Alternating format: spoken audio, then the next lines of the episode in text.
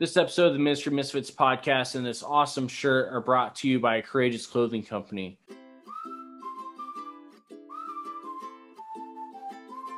Courageous Clothing Company is a Christian family owned business that specializes in custom designs that they create as well as bulk screen printing of your custom designs as well. When you buy from Courageous Clothing Company, you're not just buying an awesome shirt, you also are helping spread the gospel across the world through the missions that they support, such as this here with Ministry Misfits, as well as with their own designs that have Christian themed messages, sharing the gospel in an awesome and relevant way or as we say within CSRM and Ministry Misfits, strategically relevant evangelism. Check out their entire line at courageousclothingcompany.com.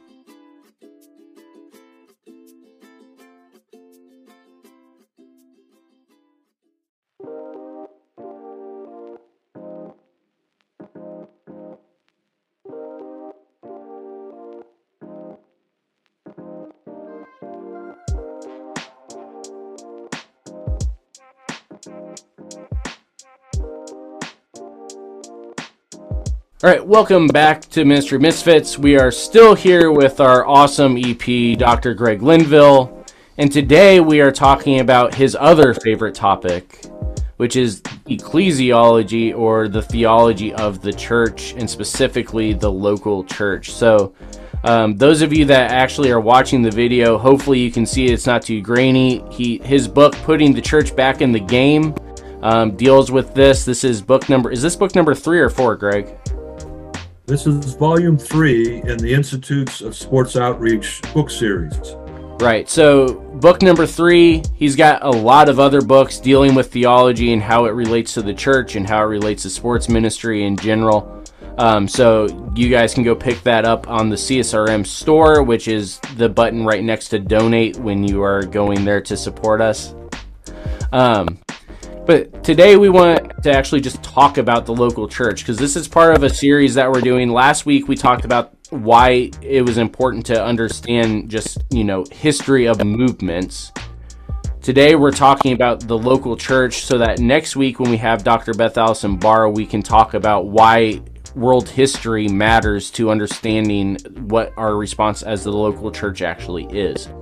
So, Greg, walk us through ecclesiology. We I've already given a brief definition. Study, you know, it's the theology of the church. But what are we actually talking about when we talk about the church? Yeah, it's rooted in, and you've mentioned this many times on the Ministry Misfits, and uh, kudos to you guys. You're doing a great job, filling a great niche for everybody out there. Thank you, and thanks for having me on we talk about our three tier paradigm because we have to start with what we believe. What do we think? So we talk about level one being theological truths. And then that is what informs our level two, our biblically based philosophical principles. So, level one, Christocentric theological truth informs, shapes, and helps us envision our level two, our organizational principles of philosophical principles. And then that's out of that is what emerges our methodological models. And unfortunately, in the sports outreach community, the sports ministry community, we we are level three people. We're doers, we're coaches, we're athletes. We we get out, we get out. This makes sense. Let's go do it. And then a year or ten later, we say it didn't work what's going on. And it's probably because we didn't envision it correctly according to the theology. So that is a foundation. This book is really the the first of a series of at least four in that Institutes of Sports Outreach book series that deal with the Christocentric level one. Why do we do what we do? How do we envision and how do we think about it? And why did we start with the church? Because this may be the most overlooked and underappreciated sub theological category of any of them. What are some of the other ones? This one's pretty big for most people. They get it called missiology mm-hmm. because we're just supposed to go and do the mission. So we, we at least have a little bit of missiology.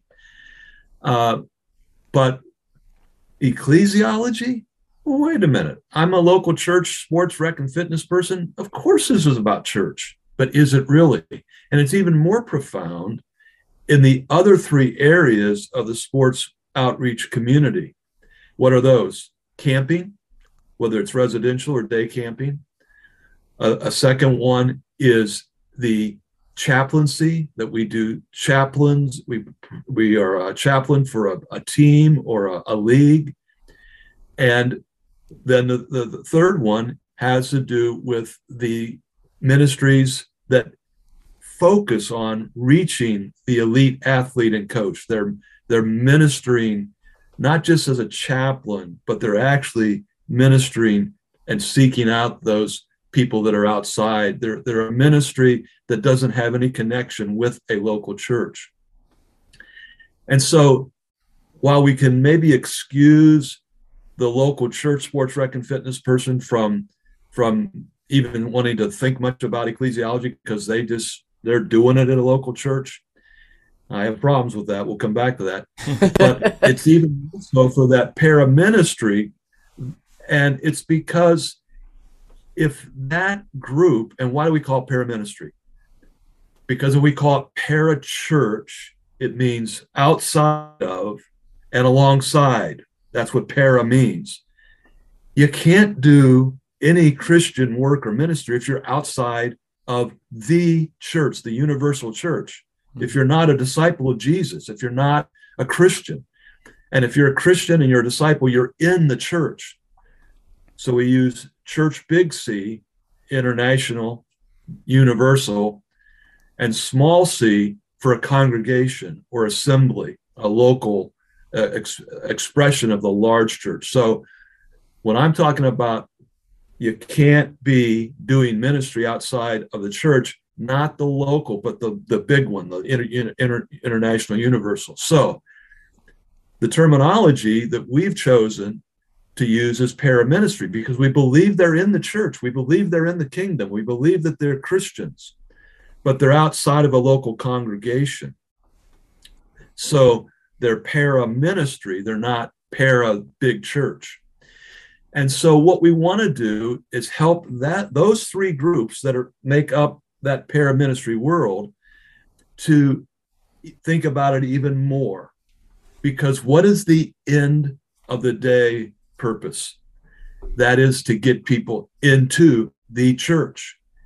And one of the main, main ways to do that is to get them in a congregation, a local church. Now, I'm going to give you an example of, this. Um, in this particular book, the, the, the very man who helps print this is uh, he's a he's a state director for one of these para ministries. Great guy. He is personally very invested in a local congregation. And in the book, I had made the statement that unless these athletes that are reached, coaches, athletes, whatever, unless they are connected with a local church, their Christian life is going to be very much of a struggle, if not a shipwreck. Mm-hmm. And he said, You didn't say it strong enough. I said, How much stronger can I say that? he said, You got to say it from this perspective, not just any church, but a Christocentric, Christ honoring, Bible teaching church. Because he said, I've had athletes and they've gone out of the college that I work with and they go into the professional ranks and I check with them, yeah, I'm in church, I'm in church. And then they're going to a church that is left Jesus. Jesus is just one way to heaven. They even go to churches where evangelism, they say, is sinful, etc., etc. You can fill in the blanks. And so he said, we've got to get these guys into Christ honoring, Bible teaching churches. I said, guilty as charged, and we put that into the book. and and this is where we really want to start breaking down down terminology real quick. Yeah. What what we're talking about here, so ecclesiology, you know, we already said it's theology of the church, but when we talk church, because English church has a lot of different meanings here. And what, yep. what Greg's already highlighted a few of them. So one is this idea of an international body of believers. And typically what we identify this body with is what we talked about two weeks ago with all of these people all hold to the essential doctrines. They all believe Christ is Lord. They all believe Christ died, rose from the dead. They all acknowledge this. This is where they find their hope. Scripture. They use the the same Bible for the most part. And and so we we have this universal fellowship of believers, all united around the essential doctrines. You know, we we highlighted the fact that pretty much all it, most will acknowledge the Apostles' Creed, if nothing else. That's what we use within CSRM and Overwhelming Victory as well. Is the Apostles' Creed is our our essentials. But then as we start breaking down that, we start going into different levels. This is how we have the different denominations and all this other stuff, which we may or may not get into today. But you have big body church, and then you have smaller congregations that we call churches, but they are really just congregations of believers together in fellowship, typically locally surrounded by either the same mission vision or the same geographic region. And then you also have para ministries, which are people like us who, even though we are part of congregations, are holy discontent and our call is to help alongside, not necessarily in the four walls of a specific building each week. So these are the different levels we've broken down so far. And part of what well, Greg is, go ahead. What's really interesting is that CSRM that we all come out of is a paraministry. Right. But there's a difference, a major difference, because we see a paraministry's role to be involved and engaged in either planting, starting brand new churches, mm-hmm. Helping the weak or hurting, struggling church to get healthy, or to help the really strong, healthy church expand their influence and expand their impact. Our end goal is not to grow CSRM. Our end goal is to grow the church through the local congregations. And every paraministry needs to ask themselves that question hmm. What is our goal? Are we trying to perpetuate ourselves? Or are we really trying to grow not only big C church, but little C church? And and I think really it's a third chapter is, of the book. I, I think again this is another area where you didn't say it strong enough because this isn't just a paraministry mindset that we've got to have if we're talking proper ecclesiology here. This is also the mindset that anybody that is in a pastoral role of ministry needs yes. to be having. You know, I don't remember if it was you or Doctor Doctor Quigley in, in in you know during my education time um, that that had talked about this, and I know that John Piper talks about this a little bit in Brothers We Are Not Professionals. You know, the the weird thing about pastoral ministry is that when you are going into a church, unless you are the planting pastor, you really the, the church that you are currently serving in is not really your church. No, you are coming right. alongside your ministry that God has called you to as a minister and a pastor is now coming alongside of this local congregation and you are partnering together to see the vision carried out in the community. And, and you know th- this is really where we're we we are why we're talking about all of this is that the idea of a local church and the idea of a congregation and the idea of ministries and all these things, the waters are getting very muddy, largely due to the pluralism within our society and everything else. So we're going to take a quick break. When we come back, Dr. Linville is going to specifically start dialing in why what what the actual local church is all about and what it is and why we why we especially within you know CSRM OV Ministry Misfits we care so much about local congregations. Um, so we will be right back, and then we are going to dive right into it.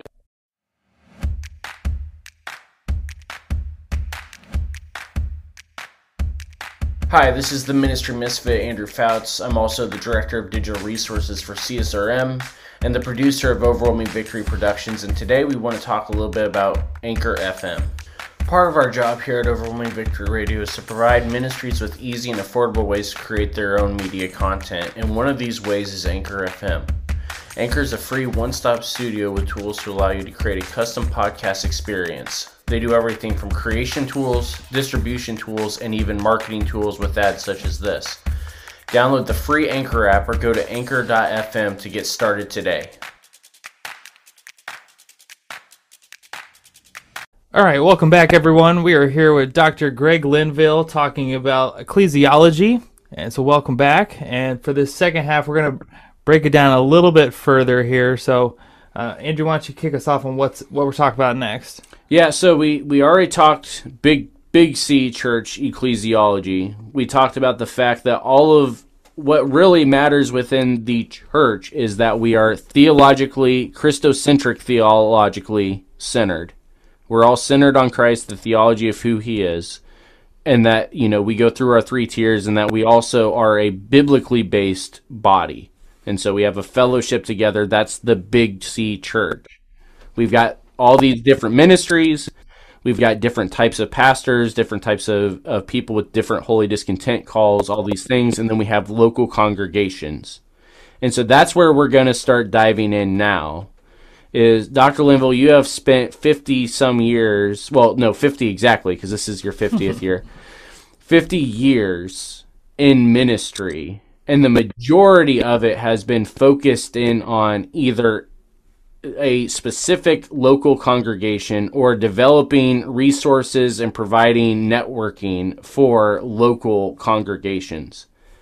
Why what is it about the local church the local congregation that you you find so so appealing and wanting to be a part of and wanting to help build well it it's a both a personal experience as well as a theological understanding. The personal experience is I, I can tell you about a church that my grandfather was the like the head elder for 70 years in and that my mother and her siblings and my cousins and everybody that was part of that and that when somebody died, when somebody got married, somebody was going through a surgery, somebody was struggling, somebody was rejoicing, you saw what occurred.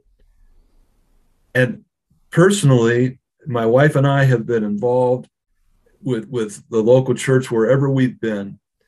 And we have made it a point, no matter where we are in the world, that we attend a Lord's Day service uh, one of the ones I'll never forget happened at a church in a Muslim country. Everything was in Arabic, and and yet there was something that was just powerful about being there with brothers and sisters. And so there's an anecdotal, there's a personal that I don't know how people go through life without that kind of support and encouragement, etc. But then theologically, it is also that this is what we're supposed to do. And, and Hebrews and other places do not forsake the assembling of yourselves together. Um, in the book, I believe it's the fourth chapter, we talk about this from the words in the New Testament, the words in the Bible that actually speak about the church. And the word ecclesiology comes from the Greek ekklesia, meaning those that are called out, meaning those who are called by God. And the other, another word there is kuriakos, and kuriakos is is actually where the word church uh, came from and so i'm not sure i'll get them all right but the the kirke and i don't know if that's germany or holland but you can see where that comes from kuriakos and the kirk in scotland and a lot of these names for the church in these various languages actually comes from that work these are there's six words that you can say that helps explain what the church really is supposed to be. The body of Christ is another one. And so that we are a living expression of Jesus. Koinonia, that we are supposed to be a fellowship. And there's an interesting dynamic here that the church starts and must always retain to some level an organic existence that someone comes to faith in Christ and usually is coming to faith in Christ through a relationship with somebody else who previously was a Christian and was leading them to Jesus. And that organic sense that, you know, there's no sacraments, there's no um, liturgy, it's just organic but at some point, it needs to go to organized because you do need to have preaching and teaching, and you do have to have the sacraments, not to get to heaven, but to help our experience here today and our faith to grow. And so it moves from this organic being called out to this organized the the body of Christ being the fellowship of Christ. And I think some people skip. Think, I was going to say, Go. I think some people skip that first step of the discipleship where bring them into the church or it's you get that hook and you just pass them over of, okay pastor give them that perfect sermon that they need to hear today to turn turn their life around where it's no it takes time and being beside them and yeah the ups and downs and then once we kind of get in the community, we can build upon that foundation and add some of those other levels of um, Bible study or whatever that the structures might look like within the church. But yeah, missing that discipleship part can really be key because otherwise, if they don't learn it from us that are supposed to be the light, they will go find it somewhere else, whether that's YouTube or anywhere else right. on the internet or somebody else's faith. The Ministry Misfits podcast. That's right. Know. They'll go out and find it. well, and, and this is where, you know, Dr. Linville, I don't know if you, you heard the episode we did on the essentials or not, but, you know, we we started kind of walking through the Roman Celtic models and the difference yes. between them. And this is what we were talking about with that is this idea of we we just get them in the building the pastor does his thing and then suddenly they now want to be a part of it which is the opposite of the model that we of the celtic model of we're going in the community we're talking to them we're becoming a part of them and now because we are a part of them they want to see what it means to be a part of us and really that's what you're talking about here with yes the the historical model, the historical con, you know congregational model, and the community models of what a local yeah, congregation I, actually is. And I, I, you really have really tapped right into chapter five. Um, it's like I read the I book or something. yeah, I think I think it's chapter five where it talks about the purpose and the function of the church. And so, does does the church exist to feed itself or does it exist to go reach others mm-hmm. And obviously you have to feed the the flock so they can go out and and so it's not that we don't nurture and care for ourselves but the ultimate is to go out and reach others and so what is the real function of the church and we and we talk about the real function of the church is to accomplish the Great Commission. And this is why we're there. Now, let's let's pause for a couple seconds here. And I want to want to try to do a couple things. Ministry Misfits. One of the things that's really exciting to me about what what you guys are doing is you're helping people understand that there's a lot of different ministry and there's a lot of different calls and that and that you don't have to become a pulpit preacher to have a ministry. So then, how do we engage what we call local missionaries? Mm-hmm. Meaning, they might be called volunteers. In a sports ministry world, they might be called a coach or a league director or a fitness class instructor. But they're not really just church volunteers, they're local missionaries. And their goal is to go and engage in Great Commission, the Great Commission, go into all the world and go and make disciples. And let's follow that through. Matthew 28, the last couple verses. It's also in the other the other gospels. Let's follow that through. First, go. Most of our churches say come. Mm-hmm. What you said, Celtic, we've got to go. Now we can also say come. It's not that that's bad, but we have to go to somebody to in order to say to them, come. Go and what? Make disciples. Now that leads us into the, the next book, Soteriology, the saving of church sports. And what does it mean to be saved? Raise your hand today if you like Jesus, or we're going to call you to discipleship. And what that means is you got to pay your taxes, you got to obey the laws of your land, you got to you can't live with your girlfriend, you can't do this, you got to do that. There's a lot of things. Oh, well, if that's what it means, count me out. I thought Jesus was just kind of cool sounding, so I wanted to raise my hand. So soteriology.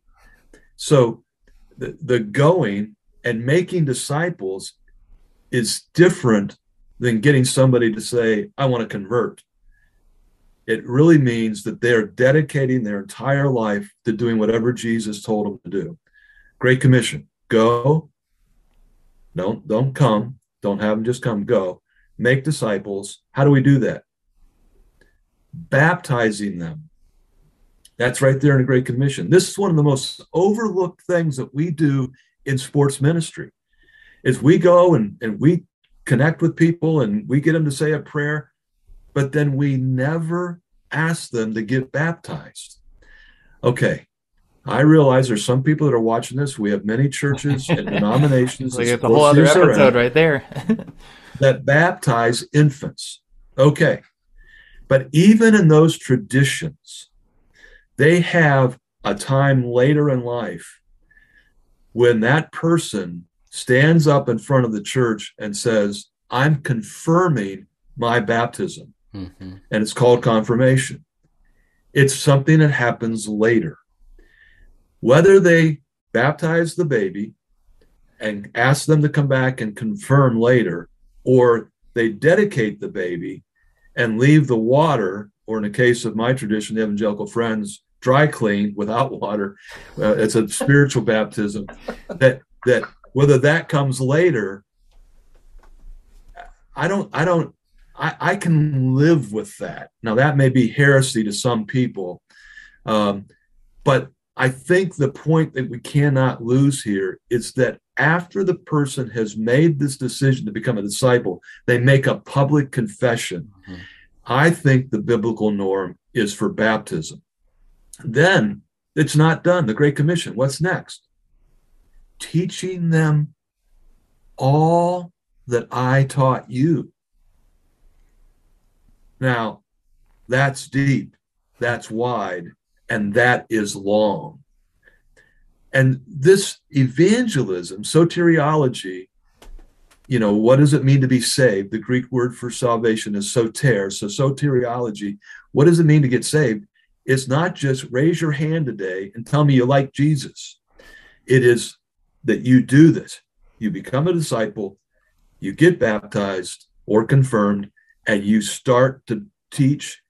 And it's our five B's. I'm sure you can put up on the screen, save time but we end up becoming this disciple. Okay, so now what we've had in this is that we do the Great Commission. That is the function of a church. So in a local church, they're trying to grab hold of their volunteers and make them the best coaches, the best fitness instructors, the best bird watching club director that they can possibly have, so that through that, they bring people to discipleship.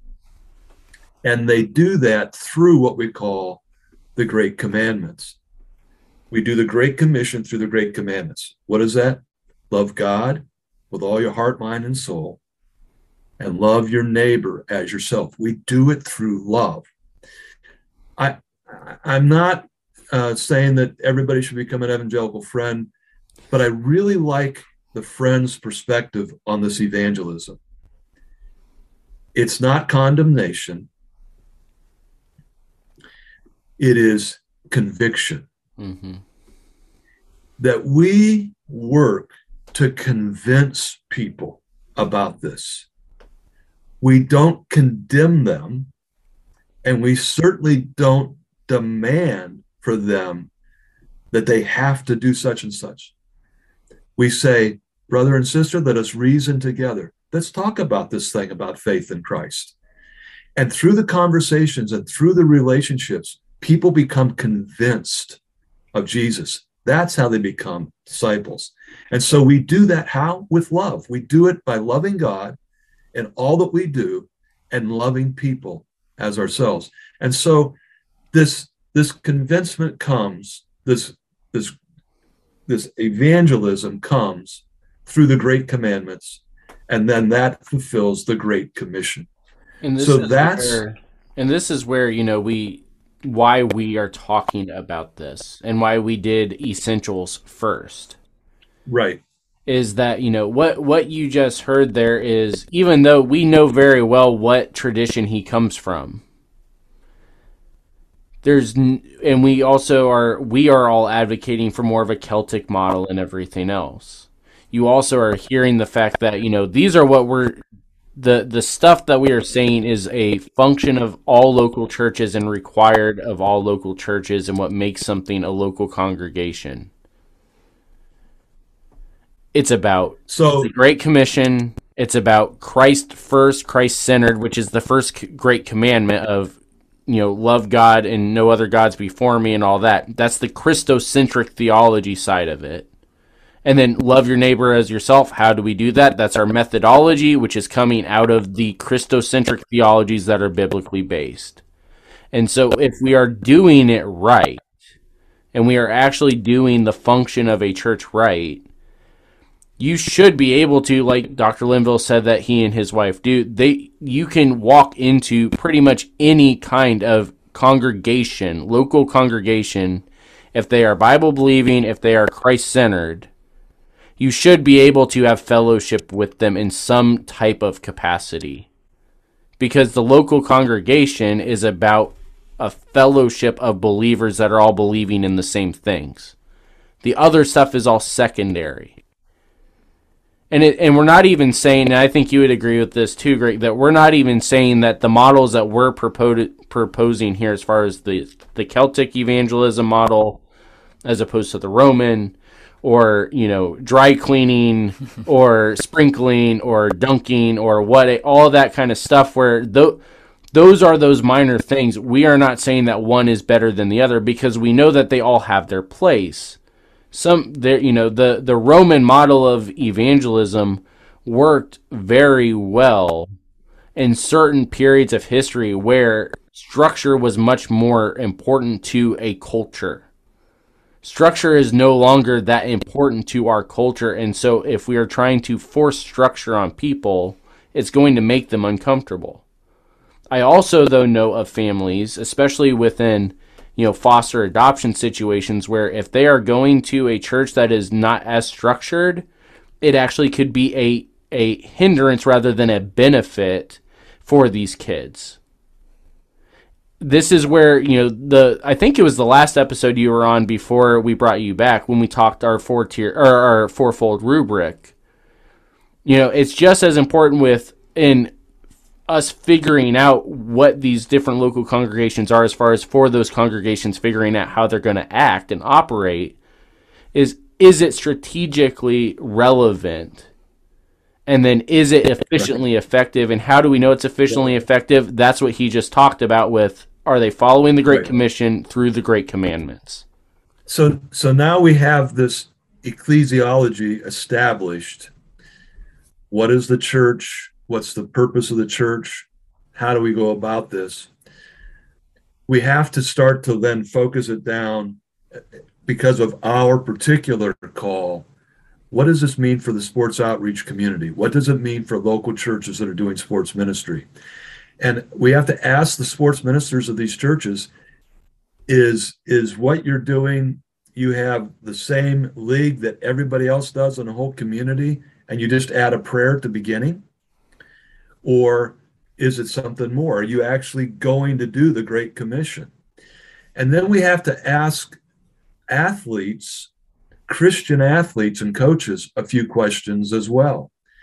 And this has to do with they want to, and this goes back to the previous segment, I believe, that you aired a, a week ago.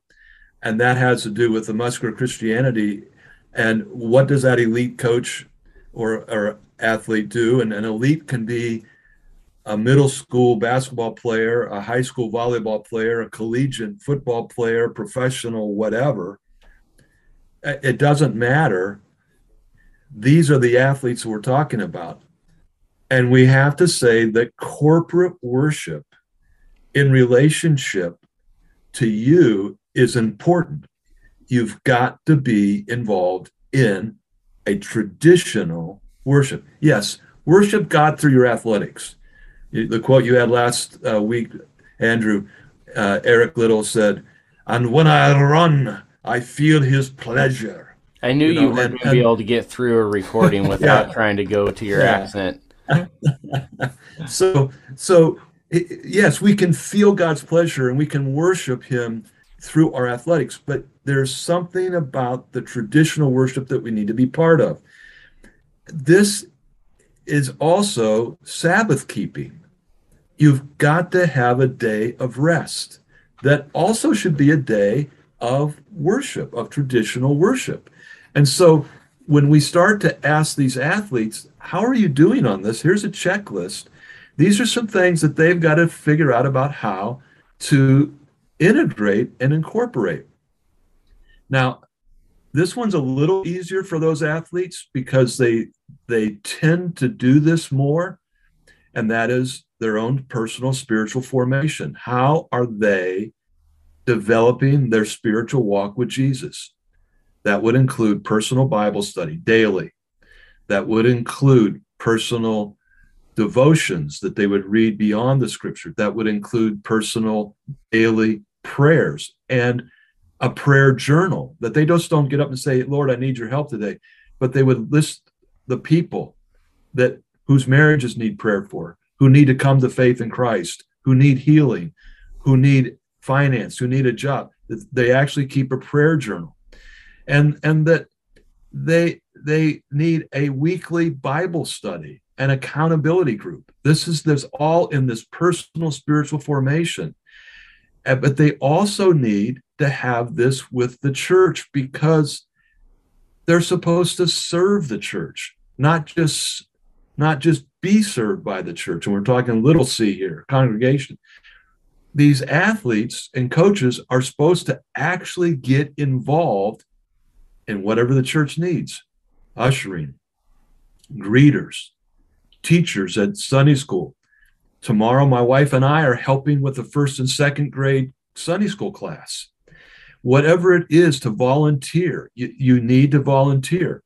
And also, that you have a place to bring people who you are reaching out to because they need to know that if they're going to become a disciple that weekly attendance to these things and participation is part of it and so you have to do that and then what about the sacraments themselves and i know that of course uh, in the Catholic faith and and the the Orthodox faith, there's there's the seven sacraments. Protestants have two.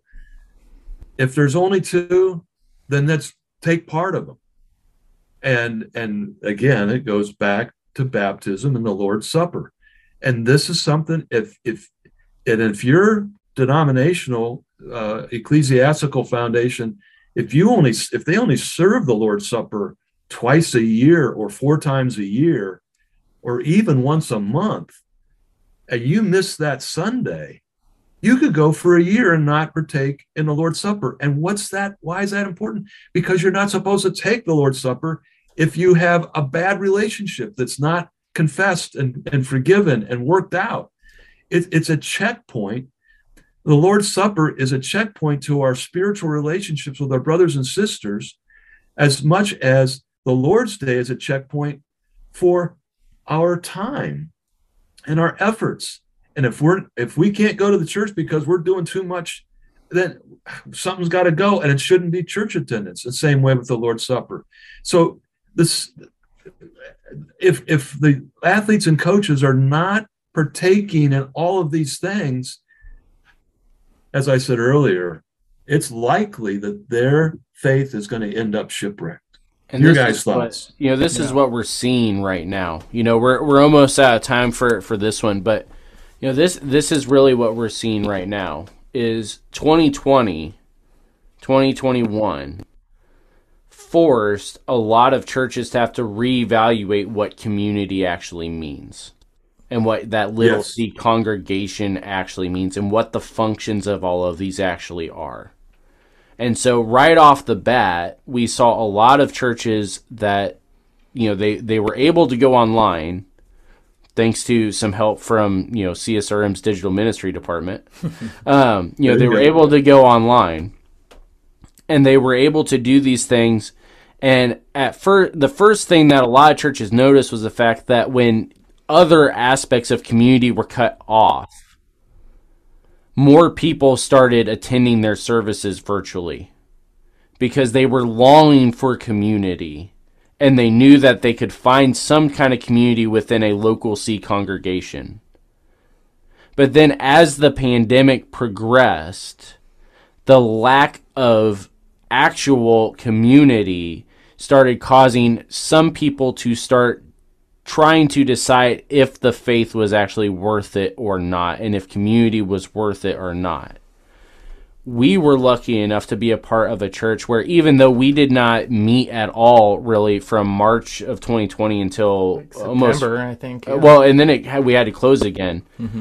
You know, until almost February of 2021 our church divided everybody up. They followed the local CDC guidelines, found out how many people could be, you know, somewhat close quarters, everything.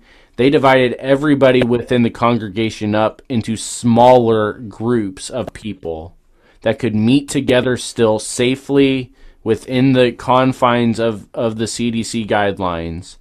And then we all were not only, it wasn't just smaller groups meeting, but all of the groups were studying the same things every single week. And so we still had this aspect of a large group of people fellowshipping together, but within the confines of a smaller community that was a little bit more intimate and allowed for more discussion and things like that.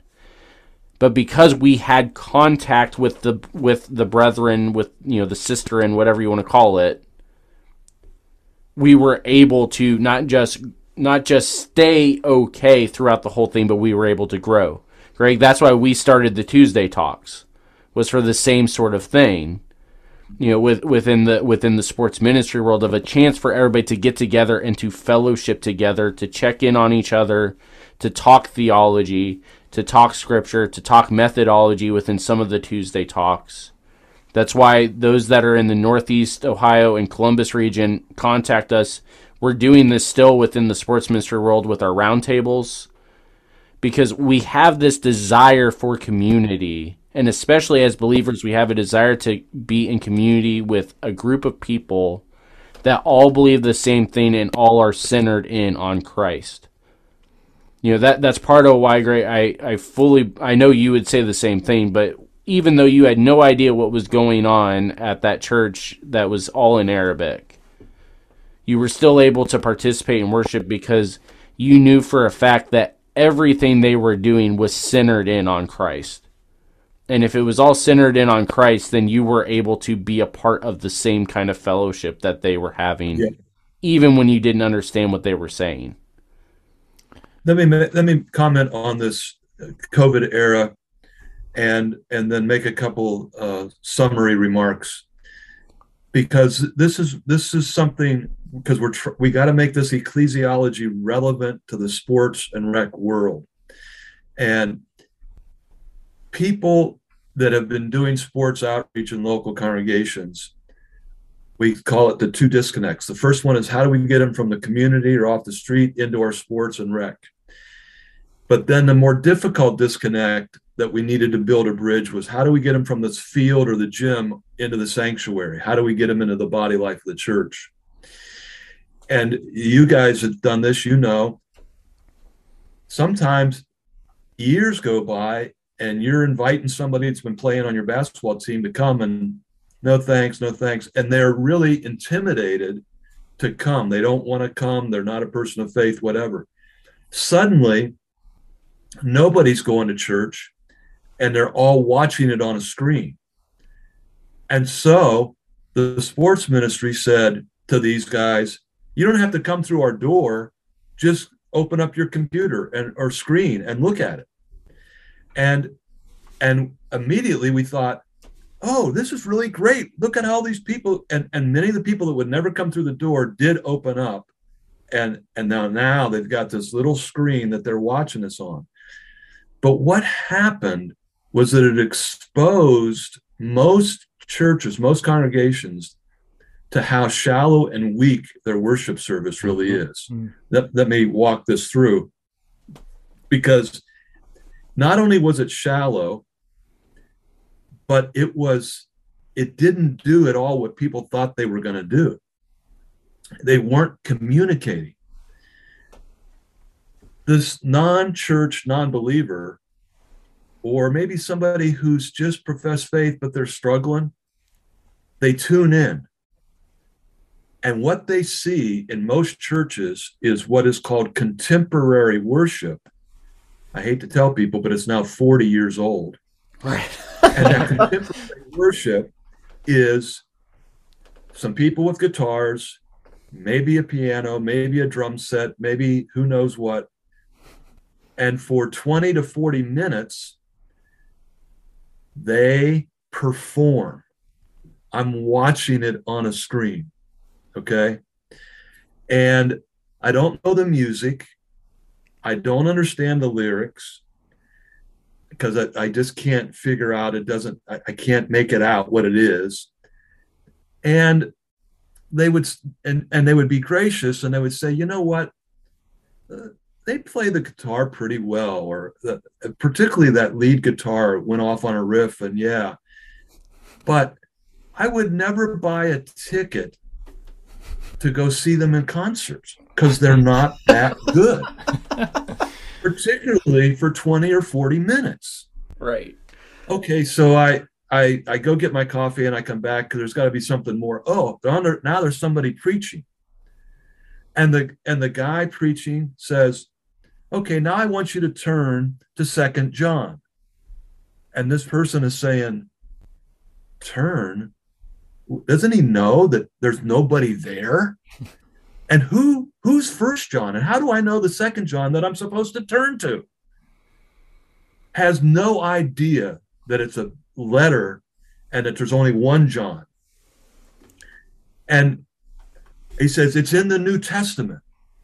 Did somebody die? Is this his last will and testament?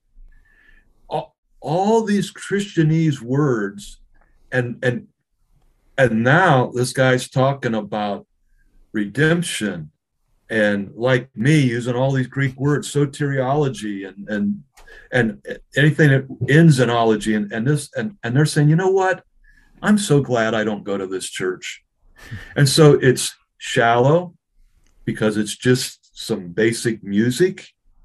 And then there's a sermon that doesn't communicate because the sermonizer is not in the mind of the unchurched doesn't the the person who doesn't have a biblical background or theological background he doesn't know how to make it relevant. And so they don't go to church.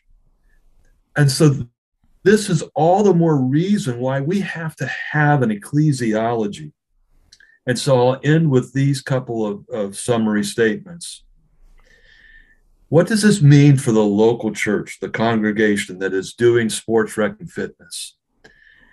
We've got to help the pastor of the church. We've got to help, and they're called the worship leader, but they're really the worship coordinator. The Holy Spirit's the worship leader, should be anyway. Mhm. Okay. And all the people that are doing all those connections of trying to give the gospel and the worship experience and the Christian education experience, they have to be knowledgeable and walk through how can they make this relevant to the non-churched or the the not yet believer or the the new believer. They have to be able i mean these people come in and then if they do come through the door they don't know when to stand when to sit when to kneel am i supposed to say something out of that tray as it goes by or put something in? I don't know. Am i supposed to eat this now take it home? Do i do some hail mary with it? They don't know these things. And so we have to help our church our local congregation figure out how to reach those people and communicate to them. And then for the paraministry world there's a whole different uh, application Mm-hmm. what are you doing, paraministry leader, huddle leader, Bible study leader? What are you doing personally? Do you attend a church? Do you participate in it? Are you helping the first and second graders as a teacher or the high schoolers or the men's men's group? Are you there and are you able to bring somebody with you? Because when the pastor does get up there and say, turn to second John, you can lean over and say, what he means is we're going to look at the second letter that John wrote and help them interpret that. That's what's going to happen. So, paraministry leader, sports related paraministry leader, is that your goal? Is that your purpose to get these people rooted in the church? And so I think these are the applications that ecclesiology demands of us. All right, I'm off Yeah. my soapbox. No, that's very well said. So thank It's you. It's a good soapbox. Yep. Yep. And it and we want to shout out Corey real quick because you know we we talk the Hunkos all the time. We talk Third Street all the time. We've talked to Kate, you know, all these different things. But one of the things that Corey has always done as a pastor, and he gets made fun of, you know, jokingly a lot about it, is when he starts out when he starts talking about what what to do with offering. He makes it very clear what it is and who who this is for. He talks very clearly about that with communion. And when he goes to a chapter in the Bible, he very clearly says, We are going to this book, which is in this section, and we're going to this chapter, which is indicated by this, and we're going to this verse, which is indicated by this. Mm-hmm. And there So is Core no, yeah, you know, there, what you're saying is that I, I need to go back and change Core Dog's grades from his class because he actually did learn. that I, I, it, I, I would think he probably would appreciate it. Yeah, Yeah, there you go. All right. Well, thanks again, Dr. Linville, for joining us two weeks in a row. So thank you so much for back to back here. Um, if you'd like to check out any of the books that we talked about, you can go onto the CSRM website and check those out, like the one we got in front of us here. And I believe we talked about one more. We, we or talked did through a do lot of his books. He, you've written. I don't, how many books are you at now, Greg? Published, I don't know. It's uh, it's a half a dozen or so, and Yeah. edited a lot more. and you're and you're still writing as as we're as we're talking. So Yeah, another way that you can also help support Ministry Misfits and CSRM podcasts, if you want to go on to either Spotify, Apple, or where you listen and write us a review, mm-hmm. good or bad, that also helps us out as well. You can sup- support both of us financially too by buy me a coffee, or as Andrew's case, the slushy, which he likes a little bit more. So you can find out how you can. But don't go- don't go to buymeaslushy.com because that doesn't exist. no, it's yeah, still just coffee. but yeah, you get the slushy in the end. Um, that's, That's I believe right. it should have Andrew's contact and does it have Dr. Linville's too? Or is Not CSRM not buy me a coffee. Yeah. So if you go to csrm.org backslash donate, you click on domestic staff, and then there will be a drop down menu. Both me and Dr. Linville are listed there. That goes to support our our individual ministries within within CSRM, where Dr. Linville serves as director of resources. I serve currently as the director of digital resources and church Rel- and associate director of church relations. Um, but that money will go towards us. It'll also go towards the international missions and vision of, of what we just talked about today, actually, um, that CSRM does. as well as the money that comes in um, under my name will also go to support Ministry Misfits as a whole as well. Say last thing, if you want to check out any of our shirts, we still have those available on our shop and website, and As also well- the Tikva tees. Yes, the Yep. Tikva tees, which all- uh, 70% of the profits from that goes back to Tikva, which is a paraministry that is doing a lot of the stuff that we talked about paraministries are supposed to do. Yep. All right. Yeah, so we will be back next week. We are excited. Dr. Beth Allison Barr will be with us to talk talk history, talk church history, why all that matters, and we'll probably hear a little bit about her book as well. So we will see you all then.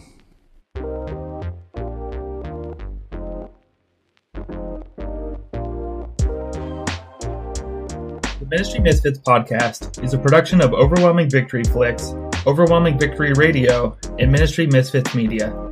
Dr. Greg Linville and Andrew Fouts are our executive producers, and Brandon Simmons is associate producer. Our music is provided by Morning Light Music and is titled Rain. If you would like to get in touch with us, you can email us at ministrymisfitmedia at gmail.com or by following at Ministry Misfit on Facebook, Twitter, Instagram, and TikTok. You can support Ministry Misfits at anchor.fm forward slash ministry misfits or for 501C3 credit by going to csrm.org forward slash donate and selecting Andrew Fouts in the campaign menu. To learn more about Overwhelming Victory or to listen to our sister podcast, visit overwhelmingvictory.org.